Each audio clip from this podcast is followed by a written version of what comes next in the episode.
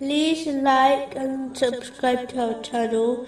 Leave your questions and feedback in the comments section. Enjoy the video.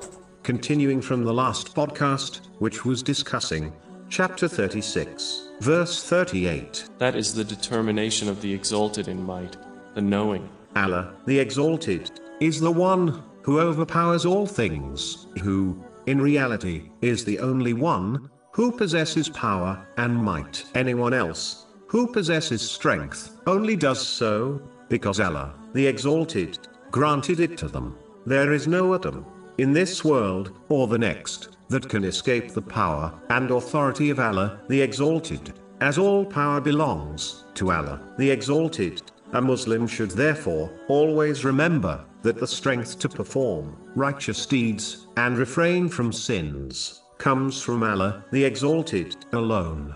This will remove any chance of pride creeping into their heart, an atom of which is enough to take them to hell. This is confirmed in a narration found in Sahih Muslim, number 266. Whoever desires for their faith to become mighty must obey the Almighty, Allah, the Exalted. Only then will they be granted strong faith, which will aid them to overcome all difficulties, so that they leave this world, while Allah, the Exalted, is pleased with them.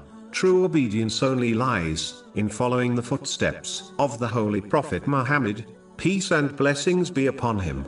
This includes fulfilling the duties given by Allah, the Exalted, avoiding the prohibitions of Allah, the Exalted, and being patient with what Allah, the Exalted, has chosen for his servant. Chapter 3, verse 31. Say, O Muhammad, if you should love Allah, then follow me.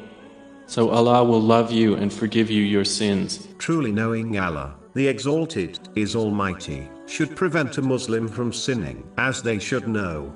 There is no way to escape the might of Allah, the Exalted. In addition, when a Muslim engraves this divine name into their heart, it prevents them from committing oppression and wronging others. They become fully aware that even if there is no person powerful enough to seek justice from them, Allah, the Exalted, will certainly take them to account and punish them in both worlds, as confirmed in a narration found in Sahih Muslim, number 6579. Oppression to others may cause the Almighty, Allah, the Exalted, to hurl them into hell on Judgment Day.